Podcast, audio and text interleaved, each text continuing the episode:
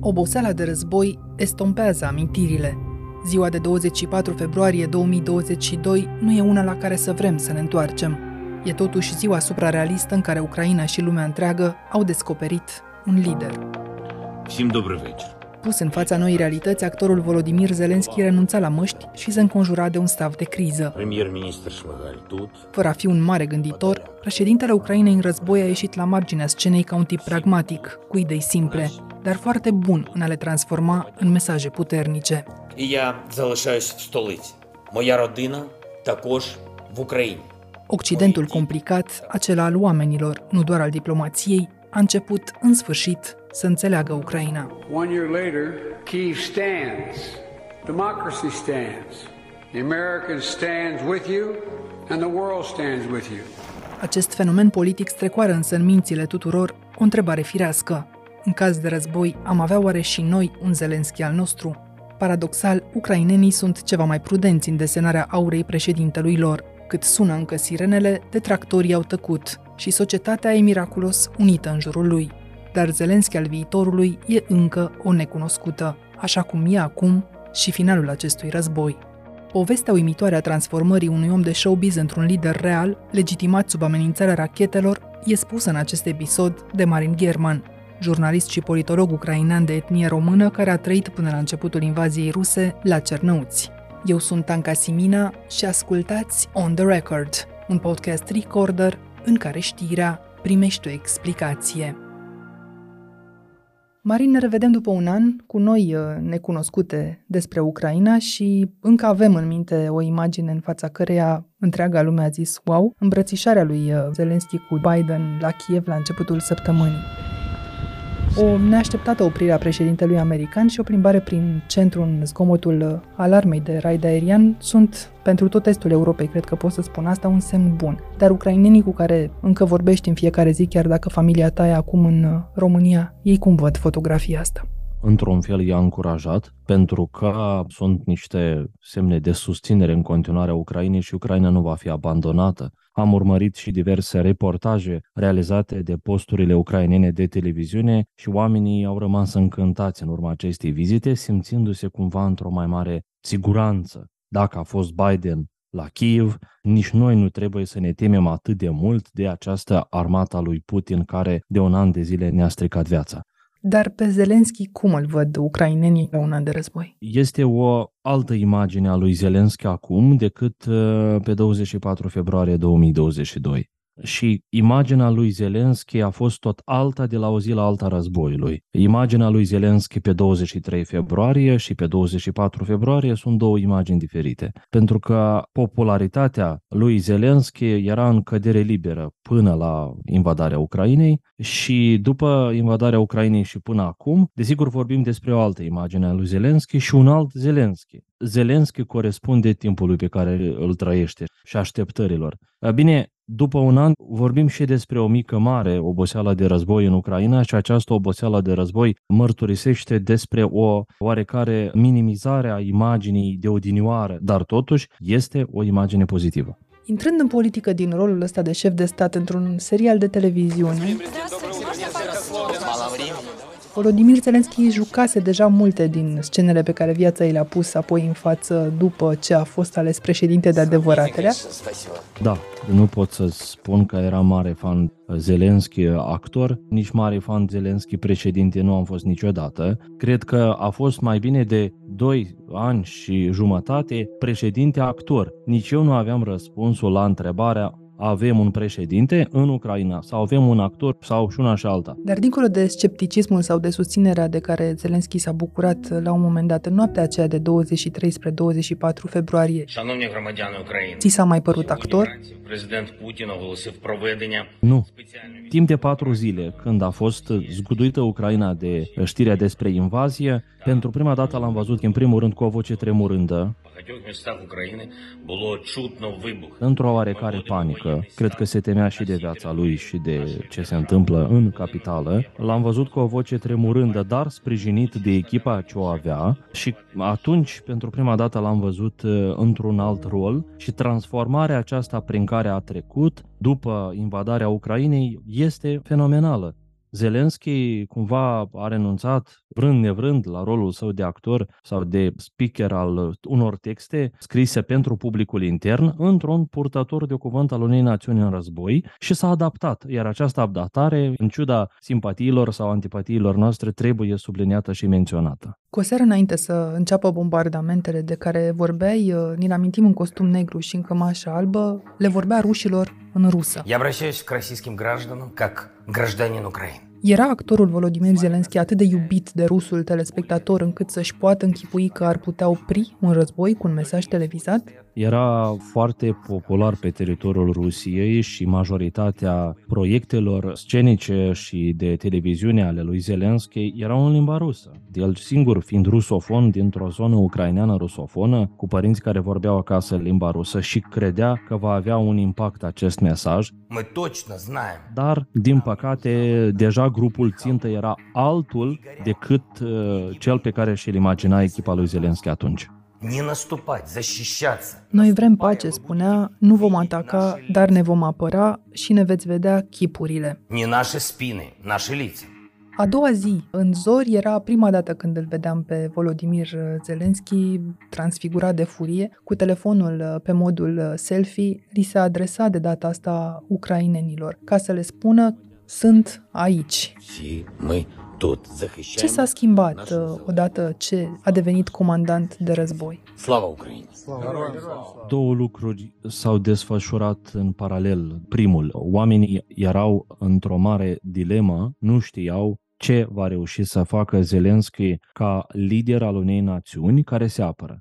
Și eu îmi puneam această întrebare oare nu era mai bine dacă rămânea Poroșenko cu experiență diplomatică, militară și politică președintele unui stat invadat și să răspundă de toate aceste lucruri un comediant, un politician novici, un fost actor care nu știe prea multe în această meserie politică. Și doi, am constatat în acele zile o consolidare treptată a imaginii lui Zelensky, exact cum ați spus, eu sunt aici. Acest lucru a contat foarte mult pentru ucraineni. Chiar în preajma invadării Ucrainei, cetățenii ucraineni erau foarte supărați și dezamăgiți pe ambasadorii statelor membre UE și pe alți ambasadori din statele din Occident care au părăsit Kievul temându-se de război. Ei ziceau, cum adică voi sprijiniți discursiv Ucraina, dar singuri părăsiți Kievul? Și când l-au văzut că Zelensky nu a părăsit Ucraina, acest lucru i-a făcut pe ucraineni să creadă mult mai mult în ceea ce spune. El a rămas aici, el este împreună cu noi, deci trebuie să avem încredere în el, chiar dacă nu l-am iubit o parte dintre noi până la război, trebuie să fim uniți. Mesajele de solidaritate care au urmat și au făcut efectul când vorbim de moralul și de rezistența ucrainenilor.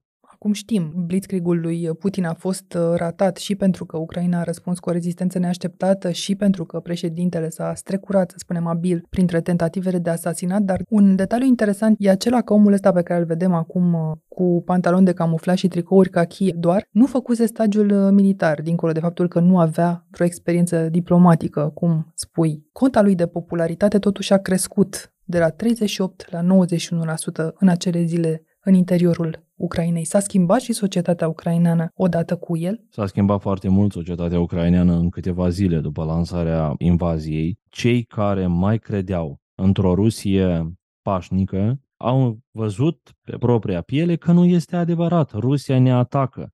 Frații noștri de ieri nu ne mai sunt frați. Mulți ucraineni nu credeau presa ucraineană când Donbass este un război pe bune și Crimea a fost luată de ruși. Unii spuneau că Crimea a fost vândută de ucraineni, a fost cedată și au numărat banii la Kiev, împărțiri cu Putin. Concomitent cu lansarea invaziei, totul a devenit clar, Rusia ne ucide, Rusia nu este un stat prieten, este inamicul nostru numărul 1, iar Zelensky a devenit purtătorul de cuvânt al acestor grupuri peste tot, inclusiv al celor care vorbeau acasă în limba rusă și au văzut că orașul lor este invadat. Deci adaptarea lui Zelensky la noile realități s-a produs în paralel cu adaptarea și transformarea din miezul societății ucrainene. Un lucru interesant, un fenomen care s-a produs în câteva zile, pe timp de pace trebuia, cred că, să se desfășoare vreo 2-3 ani.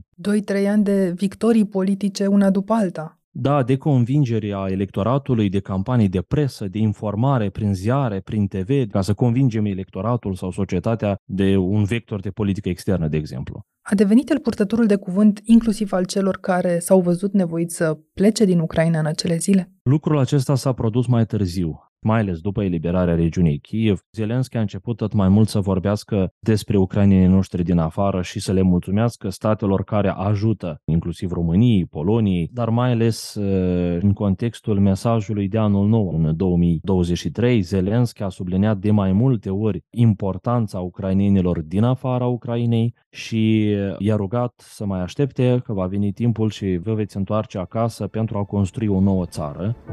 Дорогі українці, цей рік почався 24 лютого. Știu de la ucrainenii de aici, de la București, că s-au oprit din tot ce făceau la miezul nopții ca să deschidă telefoanele și să vadă mesajul de anul nou al lui Volodymyr Zelensky. Da. Și evident că i-a emoționat foarte tare și au plâns cu gândul la casă și cu gândul la ei lor. Чернігів, Маріуполь, драмтеатр, напис Діти. Одеса. cei care sunt uh, veniți din diferite localități, care au fost șterse de pe fața pământului lor, le este foarte greu. Iar Zelenski a arătat orașele distruse, unele care nu mai sunt, și vitejia militarilor care au luptat pentru aceste orașe. Și normal că fiecare s-a regăsit cumva prin aceste mesaje despre străzile lor care nu mai sunt, inclusiv în România am discutat cu mulți refugiați care spuneau că nu mai există satul în care locuiau, nu mai există casa, nu există nimic, și Zelenski oferindu-le anumite speranțe că totul va fi bine, la un moment dat vă veți întoarce și vom reconstrui țara, nu ai cum să nu te atingă. Imposibil. Ucraina. Slava Ucrainei!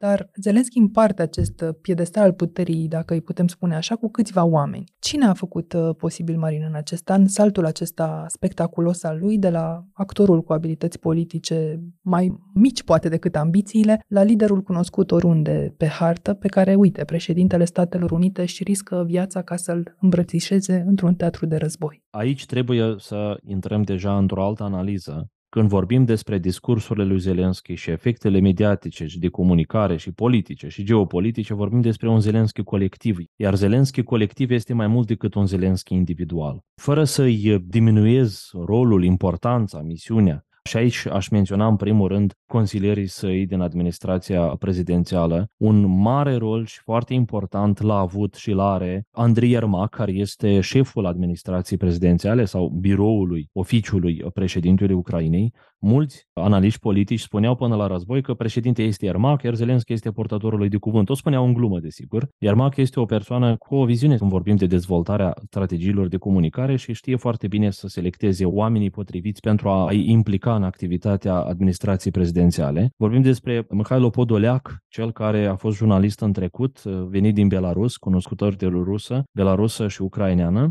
cel care cel mai des comentează pentru presă și are un fel de monopol la informații despre bucătăria internă, a mai fost și Arestovici, cel care avea și el un rol important de a contrabalansa uneori discursurile alarmiste ale lui Zelenski și el spunea ucrainenilor că totul va fi bine și acest lucru la fel era bine gândit, dar sunt și autorii de texte, cei care scriu discursurile lui Zelenski. Aceștia sunt în majoritatea cazurilor foști jurnaliști sau specialiști în comunicare, printre care Andrei Sibiga, Yuri Kostiuk, Dmătro Litvin, Litvin, scenariști, mulți dintre ei scriau texte pentru filmele lui Zelensky, scriau fel de fel de pamflete politice despre foști lideri politici. Ei știu realitatea politică din ultimii 20 de ani din Ucraina și toate problemele din relațiile internaționale ale Ucrainei. Scriind un text actual, trebuie veșnic să fii pe fluxul de știri. Și a fost uh, o colaborare foarte interesantă dintre scenariști și jurnaliști și foști politicieni, toți împreună creând o echipă bună și pentru fiecare mesaj, de exemplu discursul în fața Parlamentului român,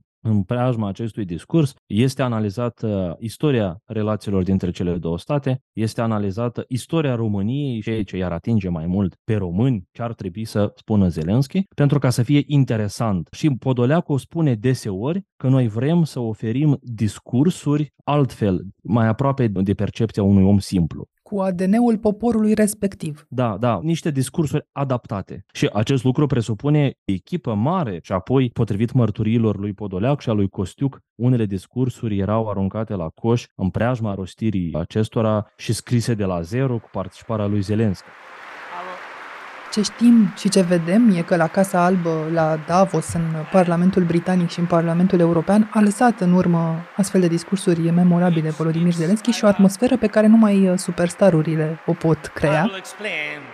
is the helmet of a real Ukrainian pilot and the writing on the helmet reads, we have freedom, give us wings to protect it.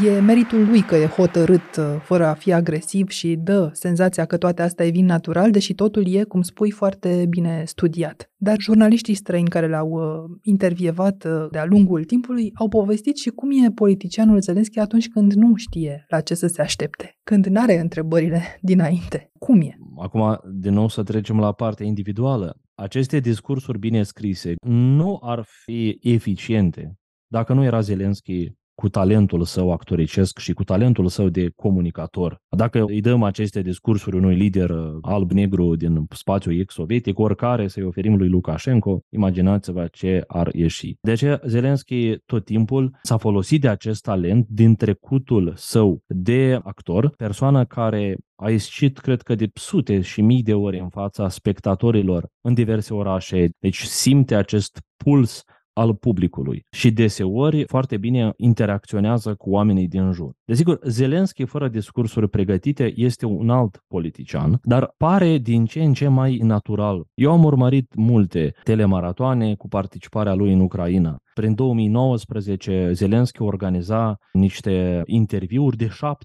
ore a acordat o atenție foarte mare comunicării de la început. Și 8 ore omul le povestea diversilor jurnaliști din Ucraina despre toate din țară. O dată pe lună, de două ori pe lună le făcea. Primele interviuri, vreau să vă zic că m-au dezamăgit, pentru că se vedea că Zelenski nu cunoaște foarte multe elemente ale procesului politic. Dar peste 2-3 ani vorbim despre un Zelenski care deja cunoaște realitățile, știe agenda stabilită împreună cu cei de la Ministerul de Externe, știe ce trebuie să ceară pentru statul său și pentru poporul său. Și pare din ce în ce mai încrezător în ce spune. Am uh, citit la un moment dat despre un astfel de maraton uh, de presă da. care a durat 14 ore și care fusese convocat la un restaurant. Da. Și nu erau neobișnuite disputele cu jurnaliștii. Vreo jumătate de oră se înțepa, dacă nu chiar se înjura Volodimir Zelenski cu cei care îi investigau pas cu pas trecutul și afacerile. S-a schimbat această percepție a jurnaliștilor acum uh, după război. Unii dintre ei știu că sunt chiar pe front. Să știți că și în momentul de față mulți jurnaliști îl critică pe Zelenski în Ucraina pentru trecutul său, pentru că nu a reușit la un moment dat să facă unele lucruri. Bine, sunt mulți jurnaliști mobilizați, adevărat, sunt mulți care au plecat benevol, sunt mulți care îl critică chiar din tranșee pe Zelenski, dar nu îl critică neapărat pe Zelenski președintele, pentru că președintele este șeful lor, șeful armatei, ci critică deseori stilul acesta al Kievului, care unii uh, jurnaliști propun să fie schimbat, să nu le mai uh, dăm uh, povești uh, de acestea ieftine ucrainenilor că războiul se termină mâine, ci să le spunem că războiul ar putea să dureze mai mult timp, victime pot fi mult mai multe și ucrainenii să-și facă un plan de viață, adică să știe la ce să se aștepte. Bine, este o discuție aici. Cum ar trebui cu adevărat să reacționeze autoritățile în astfel de situații, să le spună lucrurilor pe nume, sau totuși să încerce cât de cât să îndulcească realitatea pentru ca să încurajeze în continuare acest moral al ucrainenilor ce opun rezistență acestei agresiuni. O carte biografică apărută anul trecut sub uh, semnătura lui Sergei Rudenko, jurnalist uh, ucrainean care a lucrat pentru Europa Liberă, menționează între meritele pe care îi le atribuie lui Volodymyr Zelensky și câteva interesante cazuri care conduc la concluzia că nu competența a primat întotdeauna când și-a ales colaboratorii ca președinte. Corect. Și l-ai menționat aici pe Andriy Yermak, prieten bun și avocat al companiei lui Zelensky, care a fost apoi numit uh, șeful biroului președintelui. Uh-huh. Îl mai menționează pe Ivan Bakanov, prieten din copii copilărie și partener de afaceri, uh, numit imediat după alegeri secretar de stat, apoi director al Serviciului de Securitate al Ucrainei, precum și pe Sergei Șefir, prieten uh, de afaceri, consilier principal al președintelui. Sunt, de altfel, și zeci de angajați ai uh, companiei sale de producție, cum îmi spuneai și mai devreme, acești scenariști care, dacă n-au ajuns parlamentari, au ajuns măcar consilieri, inclusiv socrul lui Zelenski e pe lista acestor consilieri parlamentari. Da. A păstrat Volodymyr Zelensky oamenii controversați din jurul său și după începutul invaziei lui Vladimir Putin sau a curățat acest cerc? O mare parte din acești oameni nu mai sunt. Primul a picat Bacanov, pentru că Bacanov este un om al filmelor, nu este un om care să conducă serviciul de securitate într-un stat agresat de Rusia. Și a fost criticat foarte mult Zelenski o perioadă pentru că și-a pus toți prietenii în posturi importante.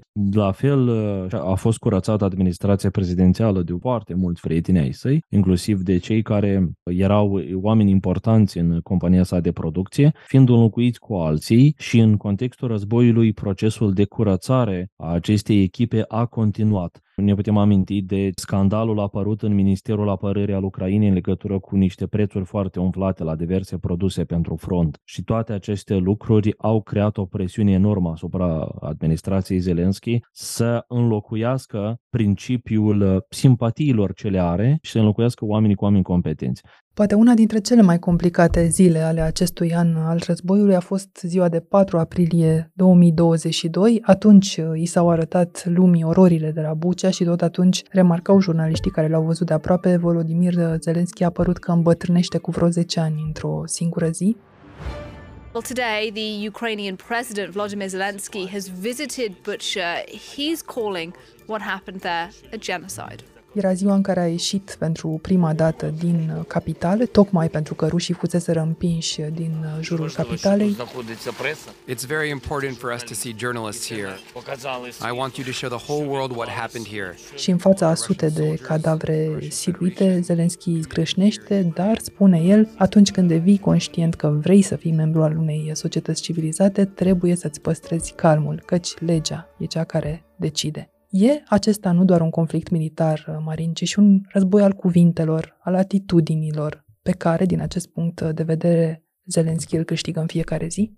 Este un război și al cuvintelor, al narațiunilor, este un război al simbolurilor în același timp și deocamdată Kievul a reușit să fie învingător total în acest război informațional și de fiecare dată Zelensky a reușit să ofere simbolurile necesare la momentul potrivit. De exemplu, în primele zile ale războiului, Zelensky spunea că noi suntem asediați cum Londra era asediată în timpul celui de-al doilea război mondial și a făcut această comparație absolut fenomenală care a prins și a încurajat chievenii să reziste. Au urmat alte comparații care îl făceau indirect pe Putin egal cu Hitler. Nu s-a străduit să inventeze ceva nou, a folosit de fapt acele stereotipuri și clișee pe care se bazează propaganda rusă, dar le-a folosit mult mai natural. De ce? Pentru că Ucraina este invadată. Și Zelenski a spus că noi am fost atacați tot atât de perfid cum a fost atacată patria noastră, ne-am spus că este Uniunea Sovietică, de Hitler acum 80 și ceva de ani și în special s-a adresat rusofonilor și a celor care au fost alimentați de propaganda sovietică despre aceste mituri de mare popor sovietic care a luptat împotriva invadatorilor naziști. Aceleași simboluri, aceleși slăbiciuni ale celor două societăți, dar cum a folosit-o Ucraina și cum a folosit-o Rusia. Aș duce mai departe comparația asta, zicând că în contrast cu Putin, uh, Zelenski mizează pe cartea simplității și a apropierii uh, de oameni. Spunem cât ai observat că sunt de importante pentru ucraineni mesajele lui filmate sau gesturile astea simple, precum cel uh, prin care și-a dus cu mâna lui scaunul la prima conferință de presă internațională și l-a pus chiar între ziariști. Sau interviurile spectaculoase, cum a fost cel filmat cu David Letterman într-o stație de metrou cu public. Contează în Ucraina astfel de gesturi simple? Contează foarte mult și este o solicitare încă din perioada Euromaidanului. La Euromaidan în 2014, majoritatea ucrainenilor au protestat împotriva politicienilor care aveau uh, pâine de aur în casă și frigidere de argint. Mă refer la fostul președinte Ianucovici care și-a luat aurul și milioanele și a fugit în Rusia. Și cerința aceasta a societății a fost următoare. Noi vrem politicieni simpli, politicieni cu care să putem sta de vorbă, putem să-i uh, mirosim, să-i îmbrățișăm și să-i criticăm. Prin asta și se desebesc ucrainienii foarte mult de ruși. Și a urmat după Euromaidan o generație de politicieni care la fel se poziționau ca fiind o elită noi suntem departe de oameni. Și Zelenski venind și-a construit campania electorală și apoi și activitatea pe parcurs, din contra arătând că eu sunt un simplu muritor, eu alerg în parc în fiecare dimineață, dacă vreți mă puteți găsi în fiecare zi acolo sau acolo. Am uh, implicat în echipa mea oameni care nu au experiență politică. Acest lucru a fost în 2019, cred că cel mai important element al campaniei sale. Iar acum, în contextul războiului, simplitatea l-a ajutat foarte mult și, iarăși, a lucrat foarte bine echipa sa, scoțându-le la suprafață elementele lui pozitive și arătându-le când trebuie și cum trebuie. Să rezumăm până aici, Marin. Așadar, după un an de război, Volodymyr Zelensky a mai pierdut, să spunem, din adrenalina cu care părea că poate scurt circuita ecranul în fața căruia se așeza. Am bătrânit uh, vizibil, uh, dar ține la oaltă un popor și cum necum e neobosit în acele foarte convingător lumii întregi să nu abandoneze Ucraina, ocolește tiparele clasice și reușește cu ajutorul unei echipe, acestui Zelensky colectiv, reușește să păstreze încrederea oamenilor din Ucraina. Tu vezi în România o țară la care te uiți atent de multă vreme, nu doar de un an încoace, un lider care să aibă măcar în stare latentă calitățile lui Volodymyr Zelensky? Deocamdată nu văd, dar revin la ceea ce am spus la început. Vremurile l-au creat pe Zelensky, războaie, anexarea Crimei, oameni care cântă în metro imnul național al Ucrainei și sunt foarte fericiți ajungând la lucru. Într-o Românie, membra UE și NATO, pare viața mai predictibilă, dar dacă va fi nevoie să apară un Zelenski în România, el va apare, sunt convins.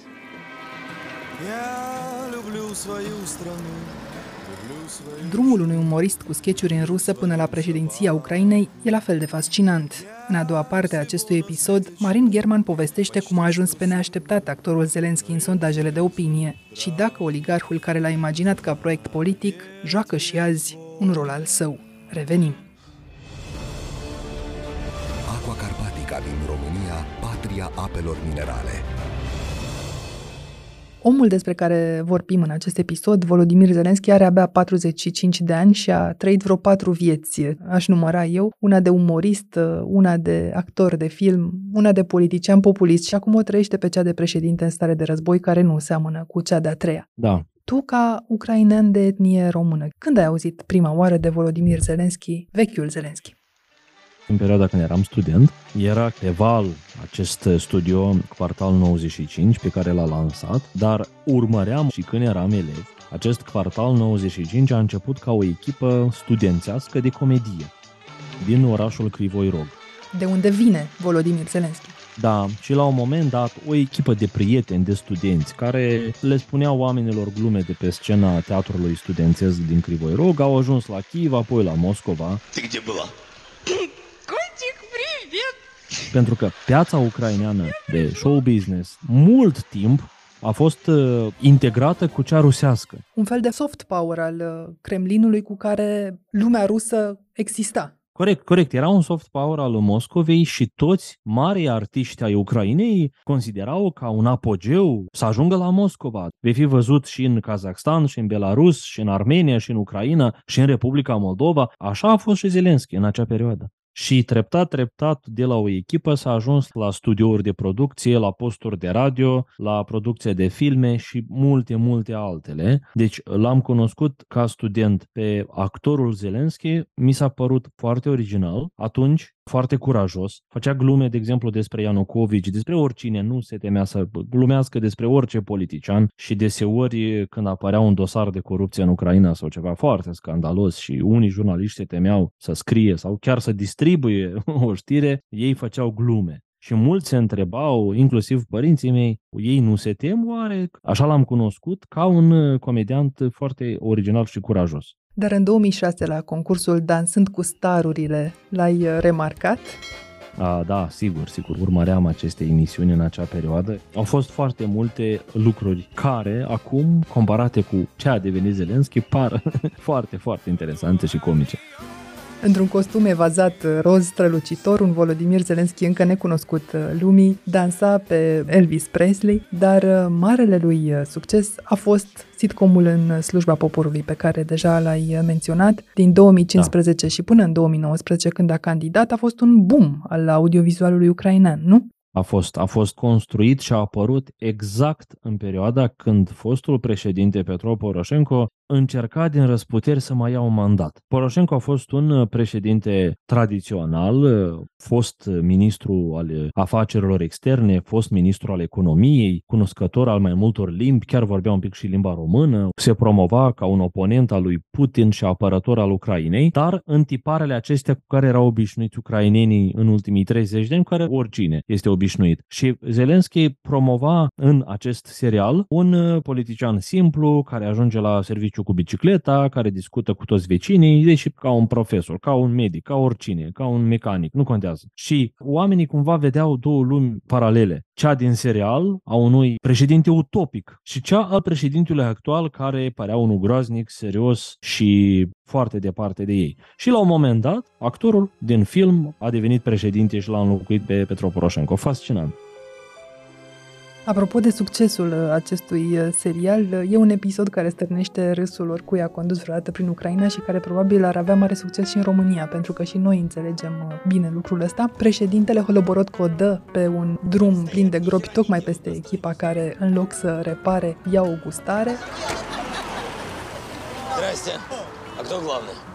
Chestionează pe toată lumea și află un lucru la care ne așteptăm cu toții, se furase molozul.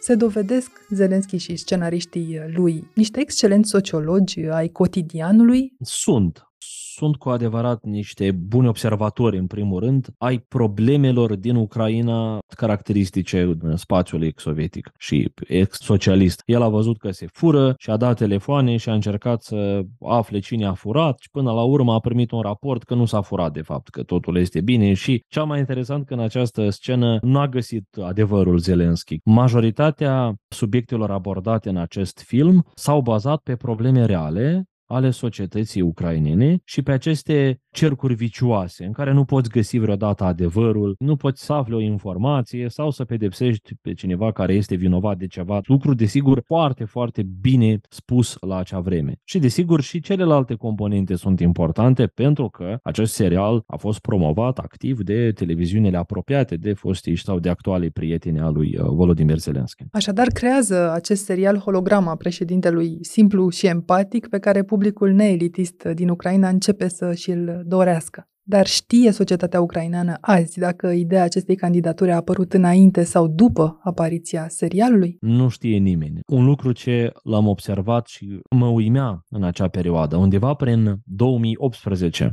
toamna, pentru prima dată a apărut un uh, sondaj de opinie care le povestea oamenilor că dacă vor veni alegeri, pe primul loc ar fi Poroșenko, Timoșenko, așa și așa, și la urmă apare Zelenski la un moment dat, care nu avea nicio treabă cu politicienii, nici n-a declarat vreodată că își dorește să candideze pentru postul de președinte pe ultimul loc cu vreo 3%, nu mai țin minte. Eu am râs foarte mult atunci, bă, și Zelenski au pus o glumă așa. Deci au fost niște încercări eu nu pot să vă zic intenționate sau neintenționate. Și apoi au crescut în astfel de sondaje care tot mai mult îl luau pe Zelenski din holograma aceasta și o puneau în viața politică reală. Până când Zelenski nu a apărut în locul lui Poroșenko la televiziune și le zis de anul nou, în locul discursului lui Poroșenko, că o să vă felicit eu anul acesta, a fost ceva absolut nou în media ucraineană. Tu spuneai că ai râs, au râs și alții uh, ucraineni, dar vestul, diplomații străini la Kiev atunci îl remarcau în postura de candidat? Conta? Nu, deloc nu. Vestul mult timp n-a crezut că este ceva real, dar foarte mulți parlamentari ucraineni din componența anterioară a Radei Supreme nu credeau că Zelenski este președinte chiar după ce a fost ales. A pornit cu așa o imagine în ochii unora. Foarte interesant a fost. Această pornire pe care noi o putem acum reconstitui în aprilie 2019 la închiderea urnelor a însemnat așa, candidatul Zelenski și echipa ies în fața jurnaliștilor pe melodia Îmi iubesc țara, care e tocmai coloana sonoră a filmului în slujba poporului, 73% dintre alegătorii dăduseră însă votul. He won by a landslide. Volodymyr După o răsturnare între tururi. Și el spune, promit să nu vă dezamăgesc niciodată, o spune printre mulțumiri, așa ca la Oscar. Ne pas Hmm. Întrebarea este, s-a ținut de cuvânt? S-a ținut de cuvânt în unele privințe și, desigur, nu avem o grilă adaptată la război. Pentru că era foarte simplu să vă povestesc acum dacă s-a ținut de cuvânt Zelenski sau nu până pe 24 februarie. Nu s-a ținut de cuvânt în totalitate. Erau multe voci care își exprimau nemulțumirea față de politica lui Zelenski, în special despre lupta anticorupție și acum este o problemă în Ucraina, corupția, chiar în plin război cu Rusia, în special la capitolul reformelor în domeniul justiției sau la curățarea statului de grupurile oligarhice și grupurile criminale din trecut care controlau puterea sau partidele. Și era o mare nemulțumire. Zelenski a spus că vine primăvara și noi vom curăța țara. Și vine toamna și vom strige roadele. Și a venit o toamnă și a mai venit o primăvară și nu s-a întâmplat nimic. În contextul războiului lucrurile acestea apar altfel. Noi trebuie să fim uniți, noi trebuie să lăsăm supărările la o parte și s-a schimbat povestea. Dar din ce observ eu, pentru că a rămas în Kiev, pentru că nu și-a lăsat poporul, pentru că încearcă să sprijine moralul ucrainenilor, mi se pare că nu și-a trădat cetățenii niciodată. Bine, sunt și alte voci care zic că mai bine era să capituleze în trei zile. Este o narațiune care circulă și pe teritoriul României. Era mai bine să capituleze și nu murea nimeni, ceea ce nu este chiar așa rămânea Zelenski cel mai mare trădător al Ucrainei într-o asemenea situație. Ce rămâne este sintagma dați-mi muniție, nu în taxi și ce a dispărut de pe o zi pe alta e percepția aceasta de marionetă a oligarhului Ihor Kolomoisky, a cărui televiziune l-a făcut uh, celebru pe Zelenski. Spunem cine este acest Kolomoisky de la care jurnaliștii de investigație au pornit și au dovedit că Zelenski primise sume de bani inclusiv prin offshore-uri și dacă sunt semne că în prezent ar mai avea vreo influență asupra președintelui Ucrainei. A primit, desigur, uh, o mare susținere Zelenski de la Kolomoisky și uh, postul de televiziune, de fapt este un trust întreg, 1 plus 1, postul de televiziune 2 plus 2 sunt și altele, controlate și coordonate de Kolomoisky, l-au susținut în perioada alegerilor, dar și în momentul de față îl susțin. Zelenski a lansat politica de dezoligarhizare, finalizată legislativ în 2022 și treptat oligarhii încep să renunțe la organele de presă pe care le sprijineau și le finanțau. Kolomoisky a fost o persoană foarte importantă și influentă în Ucraina, mulți ani. O perioadă de timp era și un bun prieten și partener al lui uh, Petro Poroșenko, un alt oligarh fost președinte, până s-au certat la cuțite. Un om cu resurse colosale, care în momentul de față nu se află în Ucraina și în uh, Israel și care este acuzat pe teritoriul Ucrainei de corupție, de spălare de bani și multe altele, dar aceste procese nu se desfășoară cu mare succes. Kolomoisky l-a văzut pe Zelenski capabil să-l înlăture de la putere pe Petro Poroșenko, care era foarte decis să-l pedepsească pe Kolomoisky, să ia majoritatea proprietăților, bunurilor și activelor ce le avea pe teritoriul Ucrainei. Cea mai mare bancă ucraineană, Privat Bank, aparținea lui Kolomoisky, a fost naționalizată de stat la inițiativa lui Petro Poroșenko și această răzbunare a lui Poroșenko pe Kolomoisky continua. Și Zelenski a oprit după ce a devenit președinte, acest joc. Sunt multe articole în uh, presa ucraineană despre această relație. Mulți jurnaliști ucraineni susțin că relația este în continuare foarte bună și că um, distanțarea aceasta dintre Zelenski și Kolomoisky este cauzată în primul rând de război. Da, la prima vedere pare că nu este ceea ce a fost, dar noi nu prea știm în care stadiu al relațiilor ne aflăm și ce se întâmplă. Aici avem o cutie neagră, nu prea știm ce este în interiorul ei. Am trecut printr-o poveste fascinantă cu slăbiciuni și oligarhi, cu mesaje puternice, atent construite și cu o popularitate așa în valuri, când uriașă, când la limita acceptării publice, când uriașă din nou. Uh-huh. Volodimir Zelenski s-a transformat, spuneai, uh, uluitor și coordonata constantă a acestor episoade din uh, traiectoria lui pare să fie curajul, acela cu care un pește mic învață abil să înnoate în oceanul cu rechini. Da. În spatele acestui chip încruntat deseori se află o societate puternică despre care avem nevoie să credem că este și invincibilă. Sigur că nu putem anticipa noi când și cum se va termina războiul, dar crezi că e hazardat să-i dăm deja lui Zelenski un loc la masa celor mari în politica lumii? Revin la această comparație colectiv și individual, putem să-i oferim un loc lui Zelenski la masa celor mari, dar acest lucru depinde nu doar de calitățile lui Zelenski, ci depinde dacă va fi Zelenski reprezentantul unui stat mare și puternic reconstruit și cu un cuvânt de spus, sau va fi reprezentantul unui stat distrus de un război, solicitând în continuare sprijinul Occidentului pentru a reface orașele distruse. Dacă vorbim de Zelenski al viitorului, depinde de acest viitor, depinde de cum se va termina războiul. Ucrainenii își doresc să se termine războiul cât mai repede posibil. Resursele Rusiei totuși sunt mari, iar distrugerile și tragediile prin care trec ucrainenii de la o zi la alta vor fi tot mai mari. Nu știm ce va fi mâine, în special în estul țării, unde Bahmutul practic nu mai este oraș, unde Solidarul s-a transformat în ruine. La Rubijne, de exemplu, erau vreo 16 uzine petrochimice și chimice și apare o întrebare dacă toate au fost distruse, ce situație ecologică va fi acolo. Am discutat cu un specialist în uh, problematica ecologică din Ucraina, care ne-a povestit că agricultura din Ucraina nu va mai fi cea care a fost până la război, în urma bombardamentelor zilnice. Lucrurile sunt mult mai complicate decât pare la prima vedere dacă vorbim despre Ucraina și Zelenski la masa celor mari.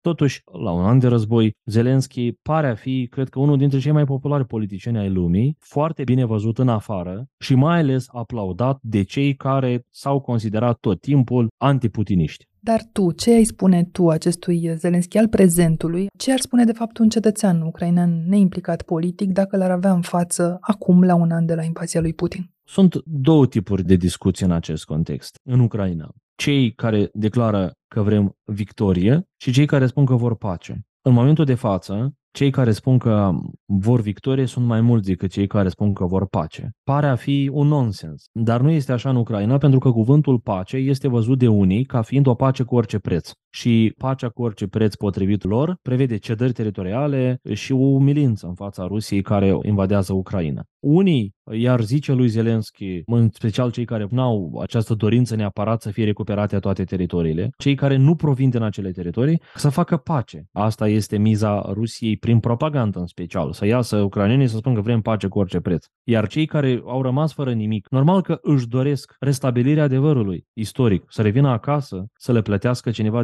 despăgubiri, să le întoarcă ceea ce au pierdut. Nu mai vorbesc de cei care și-au pierdut apropiați, care au rămas fără soț și soții. Cum pot ei să trăiască în continuare, iar la un moment dat să fie o pace cu orice preț. De aceea alții vor zice că vor victorie. Și tu ei spune vreau victorie sau vreau pace? Eu aș zice că vreau victorie, desigur. O pace cu orice preț mâine, din punctul meu de vedere, înseamnă un război mult mai mare peste, să zicem, o jumătate de an. Nici pe aproape nu pare a fi o pace durabilă posibilă, de aceea a solicita o pace imediat acum înseamnă a condamna statul și poate și Europa la un război mult mai mare mâine.